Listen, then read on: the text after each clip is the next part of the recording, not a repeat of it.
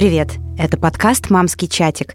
Подкаст о личных историях, в котором мы делимся опытом, не надеваем белое пальто и бережно относимся к мамам. Здесь можно ныть, можно смеяться и задавать дурацкие вопросы. В общем, все точно так же, как в твоем мамском чатике. И задают сегодня тему на поболтать Вика Миронова, мама Поли, которая 2,10. И Лина Андрейченко, моему сыну Тиме, 2 года и уже 6 месяцев. Мы завершаем первый сезон. Лин, ты представляешь вообще? Сложно в это поверить, если честно.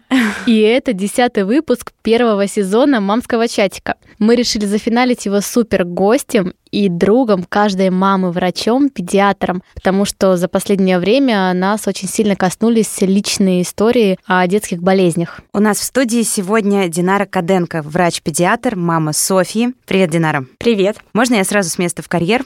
У меня есть больная тема. Дай угадаю. Про пупок. Про пупок, да. Скажи, нужно его обрабатывать или нет? Нет, пупок обрабатывать не нужно. То есть сейчас в нашем современном мире пупки обрабатывают лишь тем, кто родился вне роддома, в каких-то нестерильных условиях и так далее. И пуповину обрабатывают только в момент пересечения спиртом, а затем уже рекомендуется сухое и чистое ведение пупка. Вот главное, чтобы он был сухим и чистым, и он отпадает самостоятельно. Ура! Ура!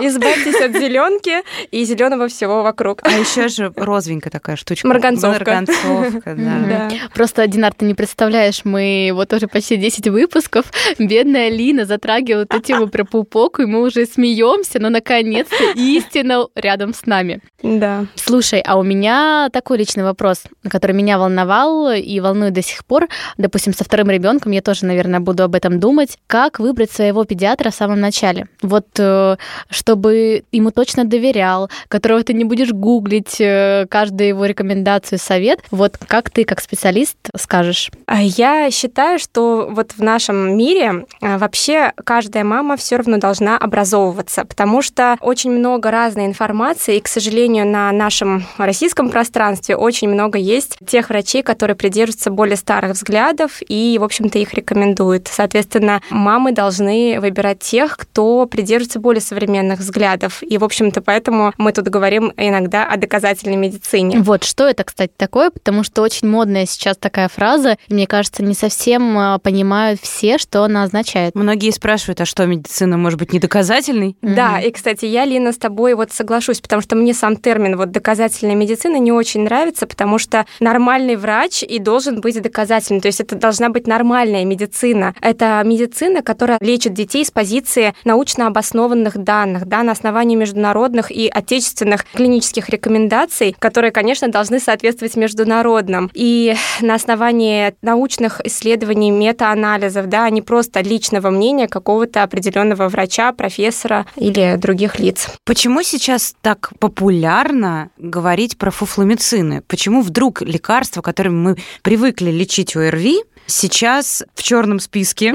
Бабушки очень этому удивляются. И вообще, как сейчас правильно лечить ОРВИ? Нужно ли его лечить или само пройдет? Я хочу сказать э, такой самый главный постулат, что любое ОРВИ, неосложненное, да, это самопроходящее заболевание, то есть стандартные ОРВИ, кашель, насморк, температура. Их не нужно лечить никакими противовирусными, особенно в попу, вот эти вифероны, да, кипфероны и так далее, потому что, да, их когда-то создали, да, есть фармкомпании, которым это выгодно и интересно, как вы понимаете, и большинство исследований, к примеру, проплачено как раз-таки этими фармкомпаниями на территории нашей страны. Но за рубежом нигде, например, интерфероны в попу не используются ректально, потому что они ректально не всасываются и не могут быть в той концентрации в нужной, в которой э, они могут как-то воздействовать. И плюс мы должны еще помнить, что при каждом ОРВИ во время высокой температуры в нашем организме вырабатываются тонны интерферона собственного, и нет никакого иммунодефицита, да, при котором, ну, то есть есть иммунодефициты, но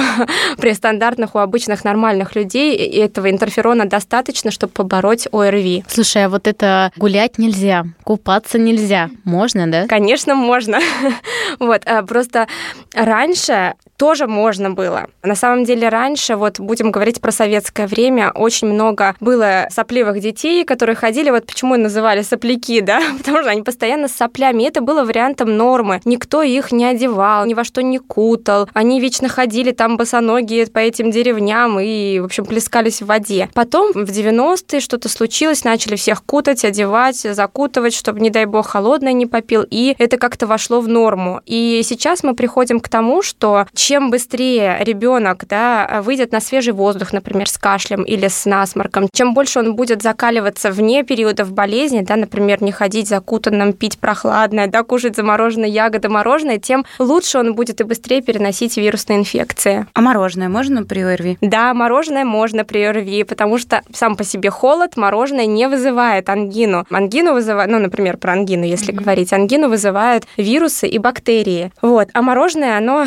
никак на это не влияет. Почему мы так его рекомендуем, и это в такую какую-то шутку вошло, потому что мороженое является на самом деле естественным анестетиком. Когда ребенок, например, при ангине болит горло, у него тоже может болеть, и ничего не хочет есть, пить, то, покушав мороженое, происходит, естественно, такая анестезия холодовая, и улучшается состояние и самочувствие ребенка, плюс это позитивные эмоции, которые всегда хорошо влияют на течение болезни. А если у ребенка сильный кашель? ну, горло не болит. Мороженое можно? Да, конечно. Ну, да? то есть, опять-таки, мороженое само по себе никак не может ухудшить течение кашля. Ну, то есть, не, нету точки приложения мороженого самого. можно и замороженные ягоды. И при ряде случаев, например, если кашель обусловлен раздражением горла, да, наоборот, может облегчить эти симптомы. Но я не говорю, что нельзя теплое питье, например. Иногда и теплое питье очень приятно. Если ребенок хочет теплого, да, попить там молочка, водички, то мы, конечно же, ему не отказываем. Но, например, чтобы убрать дискомфорт, мы можем позволить съесть что-то прохладное, выпить, съесть мороженое, покушать ягод замороженных, ну и вообще всего остального. Я вспоминаю себя в детстве, и самое страшное, чем я болела, это был отит. Я никогда не забуду, это было ужасно больно, и свечки в попу обезболивающие, мне кажется, еще были больнее, чем отит.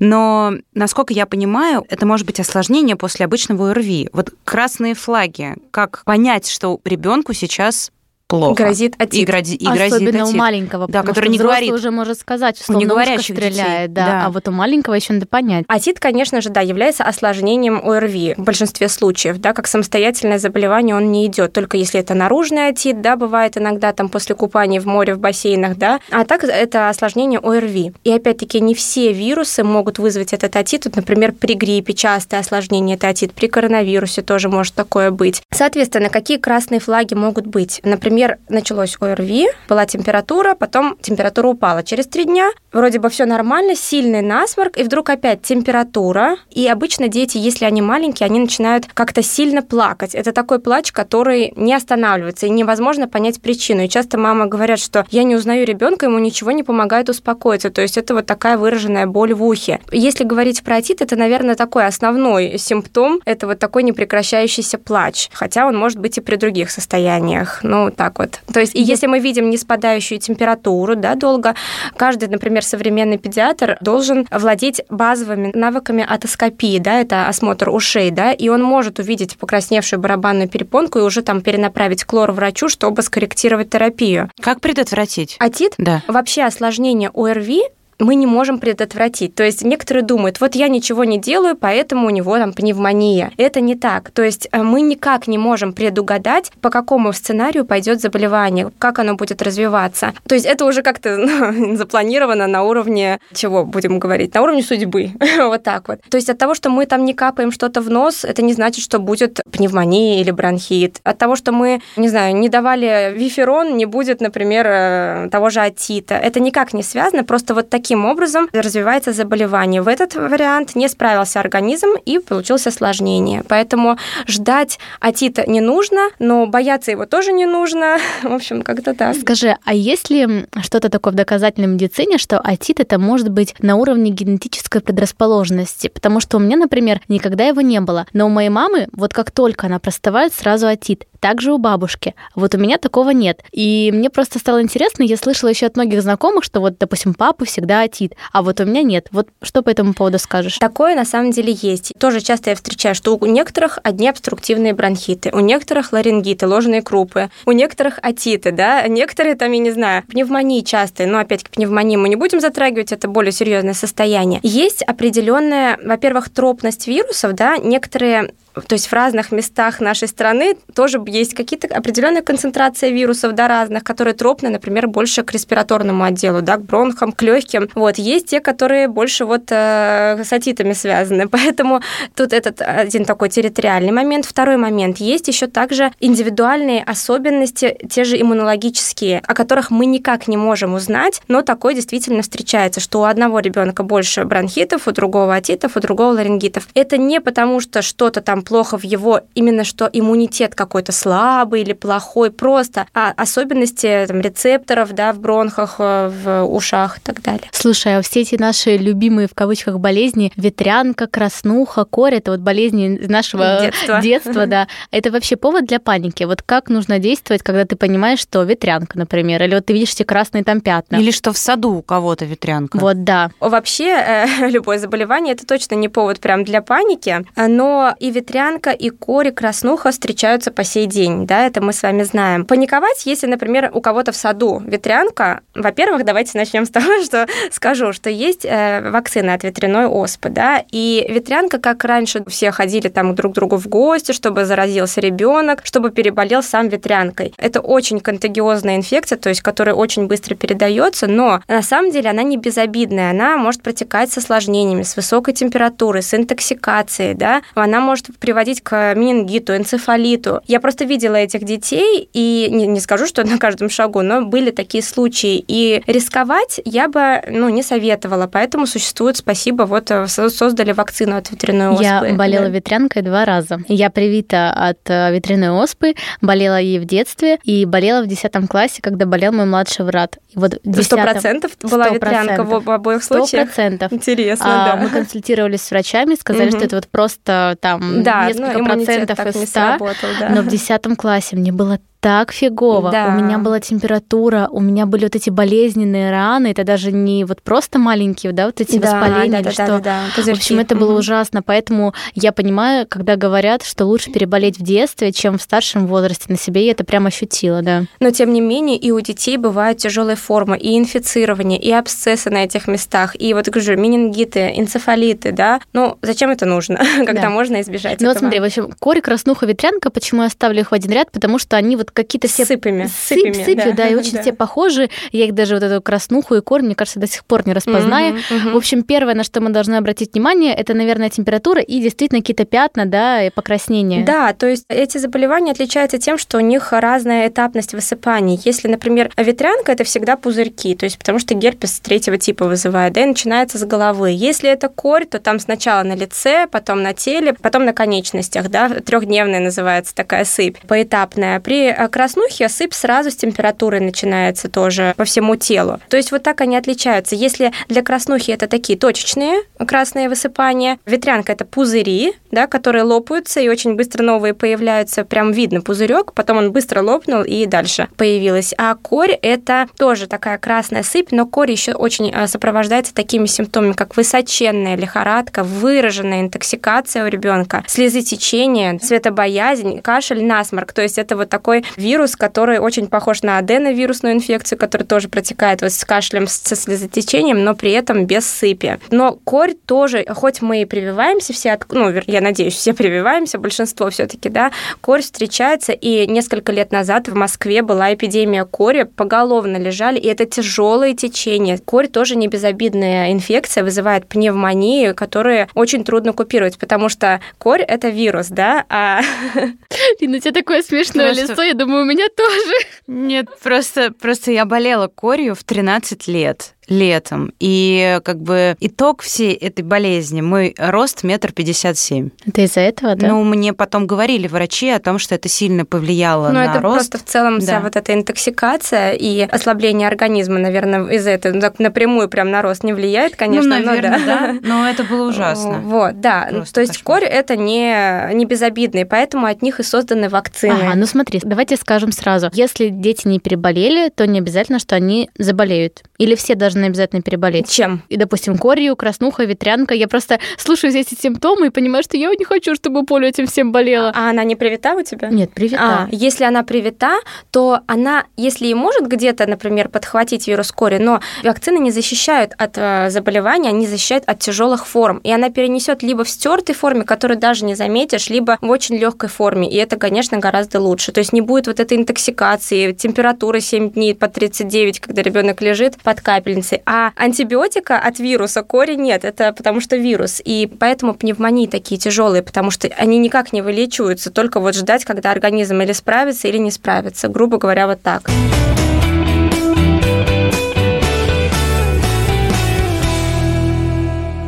От страшных, очень неприятных болезней перейдем сейчас к личному опыту. Я столкнулась за последние полтора месяца с двумя очень неприятными болезнями. Первый – это был приступ ложного крупа. Это было очень страшно, но почему-то так сложилось, что я знала о, о ложном крупе еще практически с рождения Тимы, тоже услышала в одном из подкастов, и очень его боялась. И именно поэтому я максимально прочитала все, что надо делать. Когда это произошло, первое, что э, когда ну, вот это вот странное дыхание, лающий какой-то непонятный кашель, э, задыхающийся ребенок.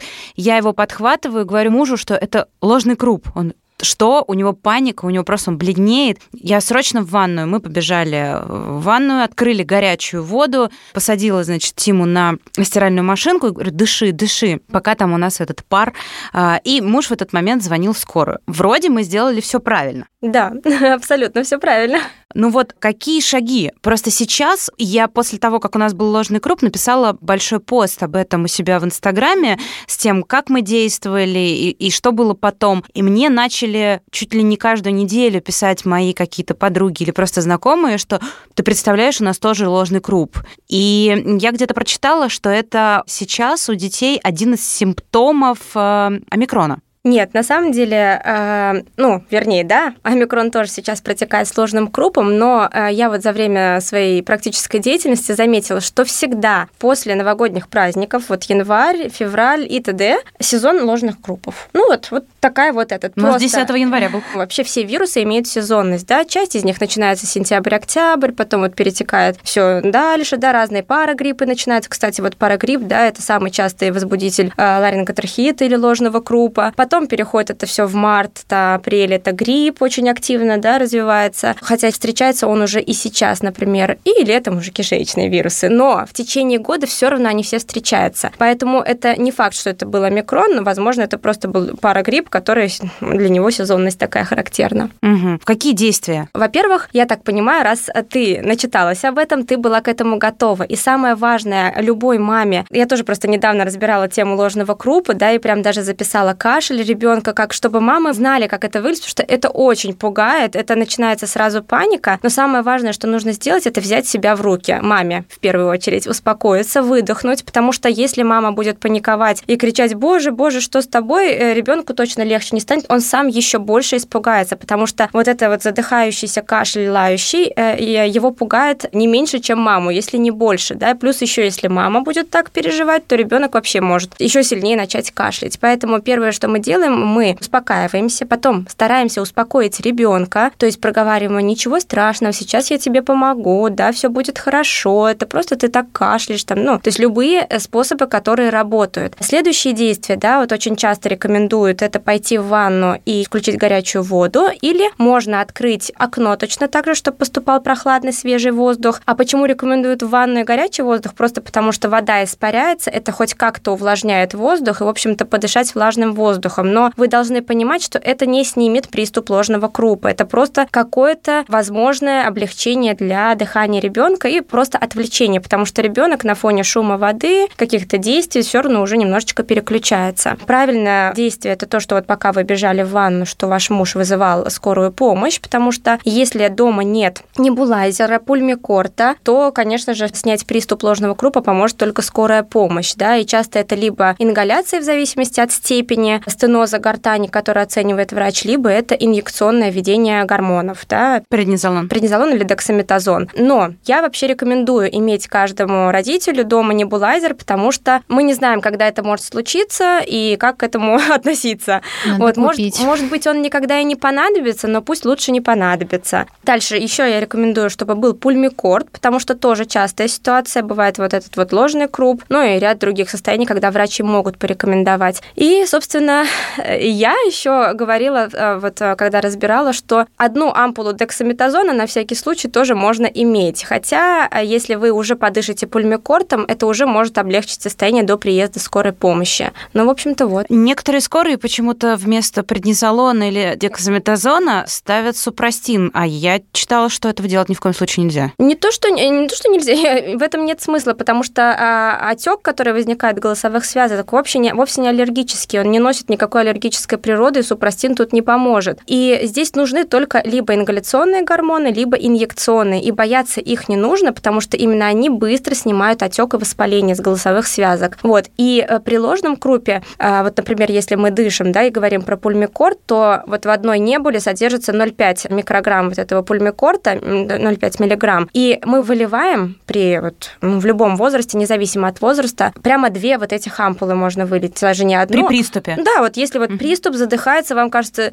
все, этот вот этот ужасный кашель лающий, берете, разводите 1 грамм, то есть нам нужно не 0,5, а 1, это две небулы. Выливаете, разбавляете там 3 миллилитра физраствора, и все, ребенок дышит. Тут мы немножечко смотрим за ребенком, потому что если он от ингаляции там в истерике, то, конечно, лучше дождаться как-то скорой помощи, потому что эта ингаляция еще ухудшает больше отек голосовых связок, и может уже произойти смыкание голосовой щели, что само по себе может закончиться очень плохо. Я первый раз вообще об этом услышала от Лины. То есть я читала про ложный круп и что-то вот около того знала. Но Лина это моя первая знакомая, которая рассказала мне эту ужасную историю. И Вы сейчас рассказываете как-то уже более спокойно, потому что, ну, ты врач, Да. ты это пережила, а у меня аж мурашки по коже. Я а, так и не поняла, почему это возникает. Прочитала, что чаще всего возникает у мальчиков, у деток, которые предрасположены, знаешь, к атопическому дерматиту, каким-то еще хроническим заболеваниям. Вот тоже есть Мгм. такая теория. Я просто пытаюсь понять, из-за чего это может возникнуть. И это не какие-то не- внешние да. причины. Мгм. Это вирус, вот, например, парагриппа, да, ну, или омикрон даже, ковид. Вот он тропен к голосовым связкам. Тропность это значит, ну, любовь вот к определенным видам То слизистых. есть просто как вирус, да? вирус, да, который вызывает воспаление и отек в области э, голосовых складок и подскладочного пространства и с переходом на трахею. Поэтому называется ложный круп по-другому острый ларинготрахеит, да. И, соответственно, раз отек и воспаление голосовых связок, то возникает осиплость голоса. Это такой первый звоночек, и нужно уже быть готовым, потому что ложный круп чаще всего развивается ночью или в вечерние часы. Ну, вот у вас Но был у нас был в ночью. 7 утра. Ну, это Да. считается с ночи, с ночи. да. Может быть, он там покашливал, да, вы там не замечали Может или быть, что-то да, такое. да. Ты знаешь, для меня еще страшнее отек квинки.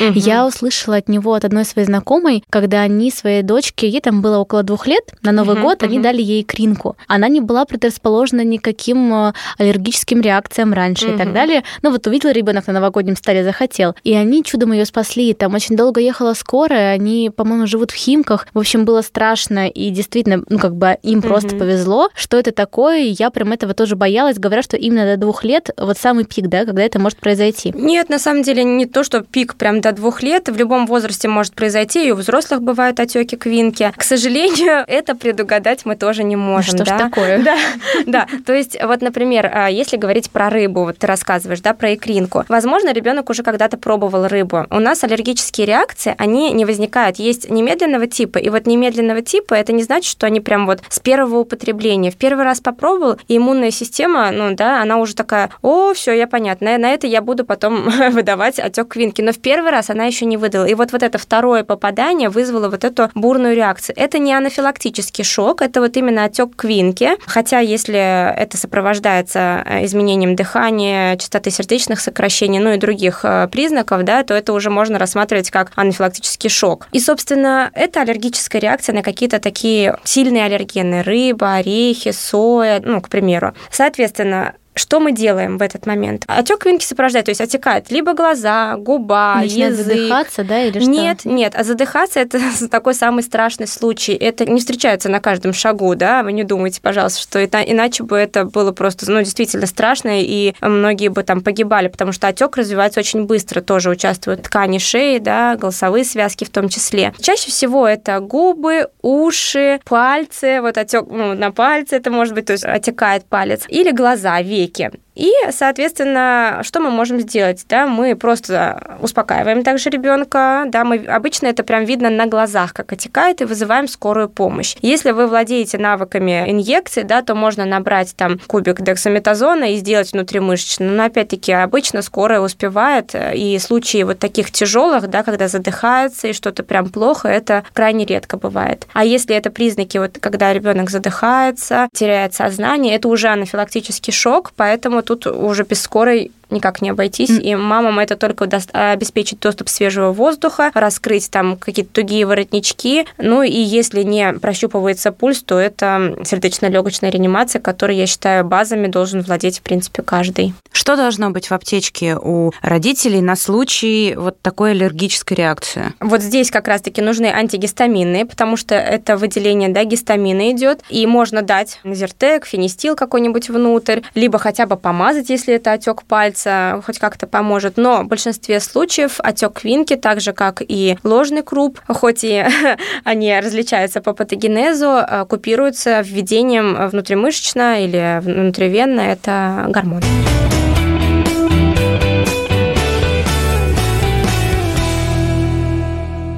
Есть ли еще такие малоизвестные, ну точнее не малоизвестные, они какие-то не распространенные, да? Вот мы знаем там атит, ветрянка, это почему-то для нас привычно. А вот отек квинки и ложный круп, я уверена, что многие послушают и, возможно, даже в первый раз о них узнают. Есть ли еще какие-то такие малоизвестные болезни, о которых нужно знать? Ну, малоизвестных болезней, конечно, очень много, но вот такие, которые могут встретиться в детском возрасте. Да, и да, достаточно часто, например, встречаются. Да, не знаю, слышали вы об этом, но, вероятнее всего, слышали, но хочу напомнить еще раз о том, что часто встречается ротовирусная инфекция, да, конечно же, вы все о ней слышали, но почему-то многие не слышали, например, о вакцине от ротовирусной инфекции, которую нужно успеть начать делать там до 12 недель и закончить до 8 месяцев. Моя боль. Вот тоже, да, еще одна. Вот, да, потому что ротовирусная инфекция по сравнению с другими кишечными вирусными инфекциями наиболее тяжело протекает и вызывает сильнейшее обезвоживание, да, и влияет на состояние ребенка, и поэтому мы стараемся этого избежать. Потом последствия с желудочно-кишечным трактом, и с аппетитом, и с питанием бывает часто. Ну и, конечно, бывали случаи, когда просто он наиболее тяжело протекает, ротовирусная инфекция, у детей до года. Вот, например, если грудничок, то это чаще всего реанимация. То есть в реанимации откапывать, потому что у них там все,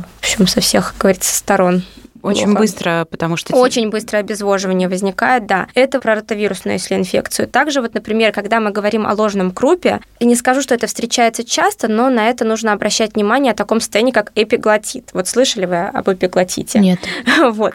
Он очень похож на ложный круп. Тоже возникает такой какой-то лающий кашель, ребенок начинает как-то задыхаться, но в отличие от ложного крупа, эпиглотит вызывается гемофильной инфекцией. Мы делаем от нее все прививки вот в составе пентоксима, да, гемофильный компонент есть. И гемофильная инфекция – это бактериальная инфекция, которая очень тяжело протекает. А эпиглотит – это у нас надгортанник, поражение надгортанника, который перекрывает вход, получается, в дыхательные пути, да, между пищеводом и дыхательными путями находится. И, соответственно, когда возникает эпиглотит, вот это очень экстренное состояние, то есть тут нужно вызывать скорую. Чем он характеризуется? Тем, что на фоне этого лающего кашля, одышки у ребенка возникает втяжение уступчивых мест грудной клетки, то есть вы увидите, как втягиваются межреберья и вот еремная ямка, надключичные области. Ребенок принимает вынужденное положение, чаще всего положение сидя, наклонившись вперед, и возникает обильное слюнотечение. То есть вот при ложном крупе слюнотечения никакого нет, да? А тут высунутый язык и слюнотечение, потому что надгортанный надгортанник, да, воспален. И это очень опасное состояние, потому что если вы, не дай бог, начнете что-то там пытаться посмотреть шпателем и так далее, все, голосовая щель может сомкнуться, и вот тогда-то дети точно ну, умирают. Вот это очень серьезное ну, состояние. Страшно. Это реанимационное состояние, то есть детей сразу переводят в реанимацию и интубируют, ну, чтобы дождаться, когда спадет отек с надгортанника. Не потому, что они плохо им настолько, просто надгортанник может перекрыть все и все. То есть вот. Еще, кстати, вот мы вначале говорили, но я забыла задать этот вопрос. Очень многие мамы боятся температуры. Да. Ну, то есть вот прям 38-39 и все, то есть прям страшно становится.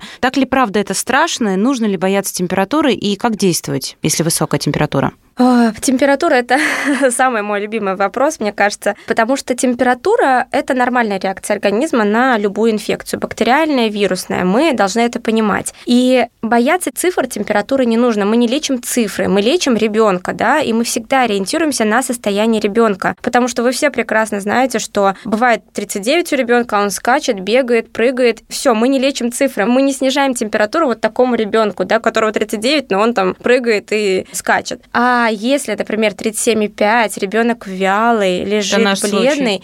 то тогда мы можем снижать. Хотя вроде бы есть такое мнение, что до 38,5 не снижаем. Нет, мы так не делаем. Мы не доставляем ребенку неудобства, дискомфорта, мы не мучаем его. Да, можно снизить и при 37,5, ну и при 39,5, если ему плохо. Но если во всех случаях хорошо, и он переносит температуру нормально, то ее можно не снижать. А что нужно сделать? Нужно приоткрыть окно, раздеть ребенка. Да, важный момент, самый важный момент момент при температуре, просто вот на температуру 39, все, начинаем выпаивать. Для чего это нужно? Выпаивать это не просто так, когда ребенок говорит, не хочу, ну ладно, он у меня не пьет, я не могу выпаять. Вот это тот случай, когда нужно заставить, залить, там, не знаю, в форме игры постараться как-то это сделать. Потому что вот, например, двух-трехлетки очень любят в какой-то форме игры это. А дети до года, они не понимают, что надо пить, они не хотят, они обычно отказываются. И мы тут ничего не можем сделать, мы заливаем. Недавно у меня был случай, как мама сказала, я не могу выпить, выпаять. Я пришла с ней, там полчаса побыла, показала, как выпаивать, и вот она мне к вечеру пишет, температура там снизилась, и ребенок себя лучше чувствует. Потому что во время температуры происходит обезвоживание в организме, и, соответственно, чем больше испарения, да, влаги на фоне температуры, тем хуже чувствует себя ребенок. Это первый момент. Второй момент – нагрузка на сердечно-сосудистую систему, на дыхательную систему, соответственно. Плюс прожаропонижающее, которое будет плохо работать, если ребенок обезвожен. Когда ребенок хорошо пьет, жаропонижающее быстрее всасывается, быстрее работает. Плюс еще к тому, что если мы хорошо пьем, объем циркулирующей жидкости не уменьшается, соответственно, те интерфероны, которые вырабатываются при лихорадке, быстрее разносятся по организму и, соответственно, быстрее человек будет выздоравливать. Мы еще не поговорили про менингит. Вот тоже достаточно угу. распространенная болезнь и очень страшная, на наш взгляд. Вот мы с Линой не раз уже обсуждали. Вот э, расскажи, что от нее защищает, как ее распознать и как она вообще передается или как можно заразиться, заболеть. Угу. Менингит или менингококковая инфекция, да, это вот тоже бактерии, менингокок, в общем-то. И слава богу, что большинство людей переносят менингокок в форме так называемого менингококкового назофарингита. То есть температура, насморк горла мы даже этого с вами можем не знать. Ну, то есть большинство переболевает так. Но есть те, у кого вот там какие-то дефекты в иммунной системе или просто так сложилось, тоже мы не можем это никак предугадать, когда возникает менингит, да, это воспаление мозговых оболочек. И вот тут это действительно, у детей менингит просто, да, протекает молниеносно.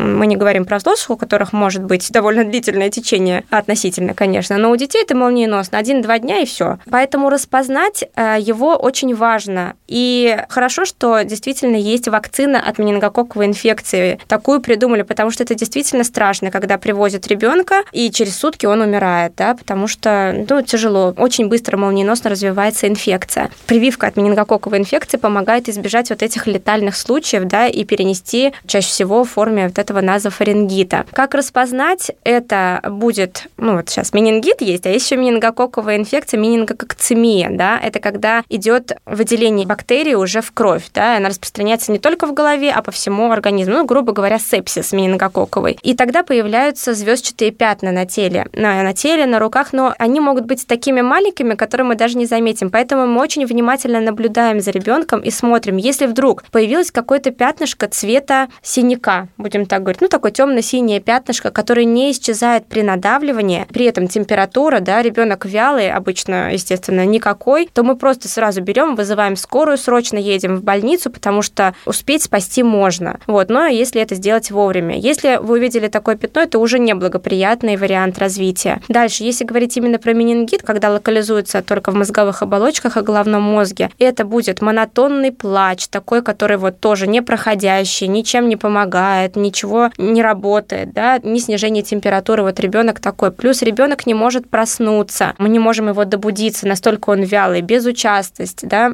Или если ребенок постарше, это тоже будет светобоязнь и раздражительность на громкие звуки, яркий свет, громкую музыку, что-то такое. Со стаканом. Этот вот менингит как раз э, есть какой-то тест стаканом на пятна смотрят. Да, да, да, да, да. То есть то же самое, что я говорю, при надавливании вы можете так провести пальцем, не исчезло, да, при надавливании, потому что любая такая сыпь, которая вызвана, например, кровоизлиянием, сосудистая сыпь, она вот так вот проведешь, как бы кровь мы выдавим, грубо говоря, она побледнеет и потом опять наполнится. А это просто как будто вот синяк не, не, не исчезающий, не проходящий. То есть стакан тоже мы нажали, видим, что ничего не пропадает и, собственно, можем заподозрить.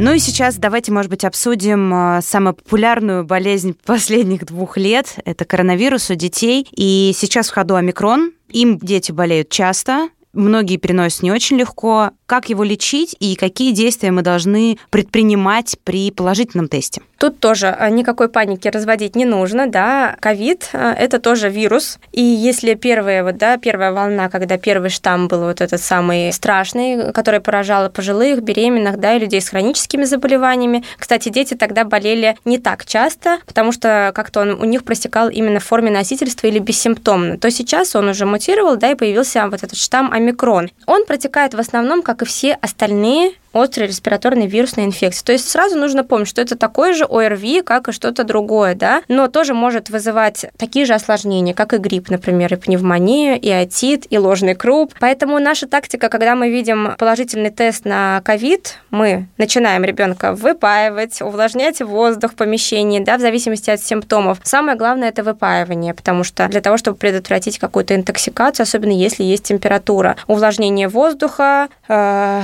обильное питье, питье, прохладный воздух в помещении. Ну, в общем, это все основные. На самом деле, за рубежом нигде ковид как-то по-особенному не лечит. Если есть кашель, можно предложить еще дыхательную гимнастику. Она заключается в виде выдувания мыльных пузырей, выдувания пузырей в трубочку, опущенную в стакан воды. Да, это так своего рода будет такая дыхательная гимнастика. Кстати, она полезна и взрослым, да, если это ковид. Ну, в общем-то, и все. Никакие противовирусные, нет противовирусных от ковида, которые доказали бы свою такую действительно эффективность, как, например, например, противовирусные от гриппа. Да, мы знаем, что от гриппа есть противовирусные. А если сильный кашель, нужны ли ингаляции? Это зависит от того, что значит сильный кашель. Если это в виде ложного крупа, то ингаляции, пожалуйста, пульмикортом. Если это кашель, просто обычный кашель, да, тут нужен осмотр педиатра, чтобы понять, там есть хрипы в легких, нет хрипов в легких, да, сухой он, влажный. Ингаляции мы просто так не назначаем. Вот, то есть именно что омикрон требует каких-то специфических ингаляций, такого нет. А вот ты упомянула первичный штамп, а угу. он сейчас в ходу вообще, и отличается он, мы так понимаем, более сложным течением и, наверное, уже вот этой пневмонии, да, о которой мы говорим. Да-да-да-да-да. Он еще встречается, но у детей, честно скажу, я в своей практике еще не встречала. Именно первый штамм вообще ни разу. Вот омикрон на каждом шагу сейчас встречается, а первого штамма не было. Но у взрослых встречается недавно. Вот у меня была мама ребенка, которая очень переживала, обратилась ко мне, у нее 12 дней температуры, ну то есть там вот э, почти до госпитализации дело дошло. То есть встречается, но уже не так часто. Мы забыли, знаете, что еще обсудить? Это просто, мне кажется, у каждой мамы возникает этот вопрос, когда дети только учатся ходить. Да и не только, вот даже тодлеры и так далее, которые все начинают активно падать, везде залазить и так далее. И вот каждая мама в чатике или в группе у меня на Фейсбуке спрашивает, у меня там упал ребенок с дивана, упал со стула или что-то еще, куда бежать, что делать? Вроде он такой веселый и спокойный, а вроде мне кажется, что высоко же упал. И у нас тоже был такой случай, поле много распадало, но один раз упала серьезно. С икеевского детского стульчика для кормления она упала на кафельный пол, еще вниз головой. И тут как бы я поняла, что точно нужно ехать. А если упал просто с дивана, тебе кажется сильно, но ребенок э, вроде бодрый, весел. Угу. В общем, здесь какие шаги, когда нужно действительно куда-то бежать, ехать, делать снимки, рентгены, а когда стоит просто понаблюдать? Ну, для начала э, тоже нужно помнить, что дети должны падать, и они падают часто. И часто головой. Такая есть э, граница, высота собственного роста, да. Если это выше, чем высота собственного роста, то мы уже немножечко немножечко, ну так это, напрягаемся. Если ниже собственного роста, то в большинстве случаев все проходит хорошо, но опять-таки в зависимости от того, куда упал. Но на что мы обращаем внимание всегда? Была ли рвота после удара головой? Причем рвота не прям сразу, может быть, а в течение нескольких часов, особенно если повторяющаяся. Была ли потеря сознания или спутанность сознания? И если там какая-то выраженная гематома или неровность черепа, собственно, да, мы видим то, что вдавление черепа может быть, либо, ну, прям какая-то деформация. Это прям срочные признаки, когда стоит вызвать хотя бы скорую помощь и обратиться в травмпункт, если рядом, например. Если же ребенок упал, встал и пошел дальше, и в течение двух-трех часов никаких симптомов нету, то можно расслабиться. Еще можно обращать внимание на глаза. То есть, если мы видим, что зрачки одинакового размера, ну, собственно, они ясные глаза, ребенок с вами контактирует, то мы не переживаем. Но если мы видим асимметрию зрачков, то это тоже, хоть и ребенок может и отвечает вам, это тоже ненормально, нужно обязательно показать травматологу, нейрохирургу. Еще по длительности плача я читала, советуют определять. Например, если очень долго плачет и прям вот не может успокоиться, плачет, плачет, то это тоже какой-то вот красный флажок. Ну, конечно, да. То есть это мы уже расцениваем как нарушение такого состояния. То есть он с вами не идет на контакт, не может э, понять, что происходит, не отвечает, да, только плачет, плачет. Это уже такой мозговой крик называется. Я думаю, что после этого выпуска мы обязательно сделаем чек-лист в нашем телеграм-канале «Мамский чатик». Подписывайтесь, не забывайте. Пишите нам там комментарии. Мы сделаем чек-лист с, наверное, аптечкой. Динар, может быть, ты тогда подскажешь мамам, что должно быть обязательно в аптечке? Потому что многие болезни, они же ночью начинаются. И чтобы не бежать в аптеку, чтобы сразу можно было оп, и успокоиться. В аптечке обязательно должен быть градусник, потому что некоторые любят почему-то мерить температуру на ощупь, а это очень субъективно. Мы никогда не вот это не доверяем. Мы можем лишь заподозрить это, и, э, соответственно, дальше нам нужно уже проверить температуру объективными методами. Это градусник. Сейчас существуют электронные градусники довольно точные, и, в общем-то, ртутные тоже можно использовать при условии соблюдения правил безопасности, не давать ребенку, естественно. Следующее, что должно быть, это жаропонижающее. Жаропонижающее в педиатрии разрешены два вида препаратов. Это ибупрофен и парацетамол. Соответственно, панадол, нурофен, разные виды сиропов ибупрофена. Это все можно использовать в детской практике. И кроме своего жаропонижающего эффекта, они еще являются обезболивающими препаратами. Поэтому при любой боли, в том числе, если выраженная боль в горле... А если, кстати, у ребенка болит горло, угу, что ему туда угу. брызгать? Если болит горло, до трех лет вообще никакие спреи не разрешены. Почему? Потому что, когда мы брызгаем в горло, мы что должны сделать? Мы должны открыть рот и задержать дыхание в общем-то, взрослые. И до трех лет дети не способны на это, и даже до 4-5 в ряде случаев. Поэтому после трех мы рекомендуем спреи какие-то можно, да, вот. А детям до трех лет мы можем предложить, опять-таки, боль в горле – это мороженое, леденцы, замороженные ягоды, прохладное питье и просто наслаждение и радость для малыша. Не болезнь, а праздник какой-то.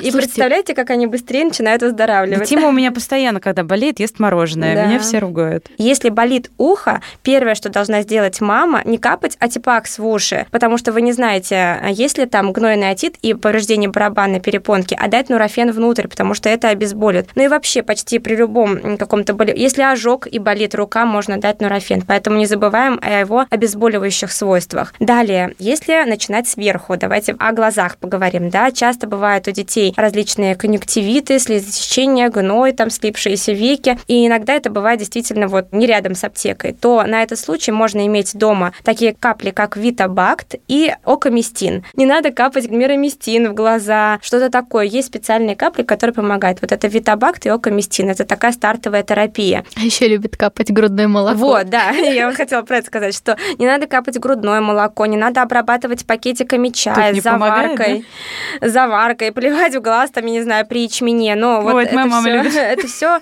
это все не работает. А мои пакетики с заваркой прикладывают? Да.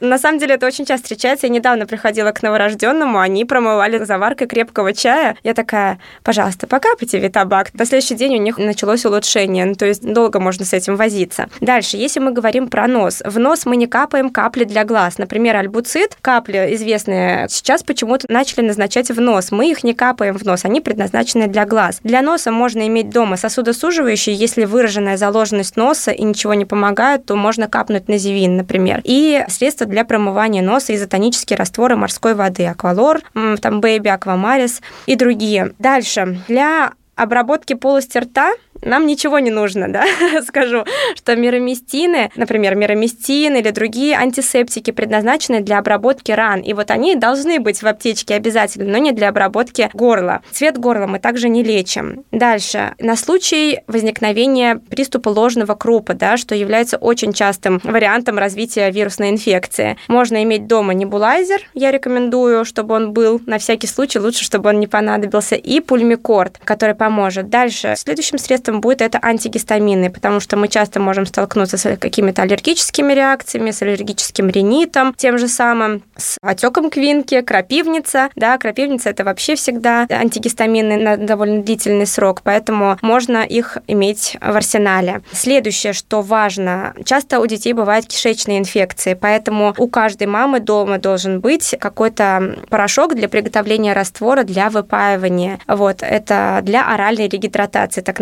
называемый. Это регидрон био или адиарин регидра. Вот адиарин регидра, например, с нуля лет уже возможен. Регидрон био пишут с трех лет, но мы его назначаем и раньше, но можно чередовать с водой, тогда будет то, что нужно. Вот. Также я бы рекомендовала иметь сорбенты, хотя в ряде кишечных инфекций, ну, особенно вирусных, их эффективность мало доказана, но при ряде бактериальных кишечных инфекций или отравлений они могут помочь. Это типа смекта, да? Да-да-да. По-простому. Да-да-да, это смекта, полисорб можно, э, ну, лучше смекта. Энтеросгель? Энтеросгель, да, да. Ну, смекта, она такая сладенькая, детям больше нравится, да, чем да, энтеросгель. Да, да, как-то энтеросгель Фу. вообще безвкусный, он какой-то противный, я Для взрослых, помните, это две больших ложки столовых. Как это можно съесть вообще, кошмар? Да, то есть вот так вот. А ожоги? Да, ожоги. Очень хороший вопрос. Во-первых, сразу расскажу быстренько. При ожогах мы не начинаем мазать никакое масло. Некоторые сразу мажут крем. Крем – это тоже масляная текстура. Первое, что нужно сделать при ожогах, это длительно держать, например, руку под прохладной водой. Не под ледяной тоже, что увеличивает повреждение ткани, да, а именно под прохладной. Потому что тем самым мы снижаем температуру кожи в этом вместе ожога, да, и уменьшаем повреждения. Что делает масло? Как мы знаем, масло очень хорошо нагревается, и намазывая место ожога, мы просто просто усиливаем повреждения. И на следующий день будет там вместо небольшой площади, площадь может быть больше. Вот. И, соответственно, следующее, что нужно иметь, это, например, пантенол в виде пенки, да, что мы можем наносить на ожог. Мне кажется, что у нас был очень подробный выпуск, э, который точно должен снять тревогу с мамы, если вдруг на градуснике выше 37,5 или сопельки какие-нибудь. Это был подкаст «Мамский чатик», подкаст личных историй. С вами были Вика Миронова, Динара Каденко и Лина Андрейченко. Пока-пока.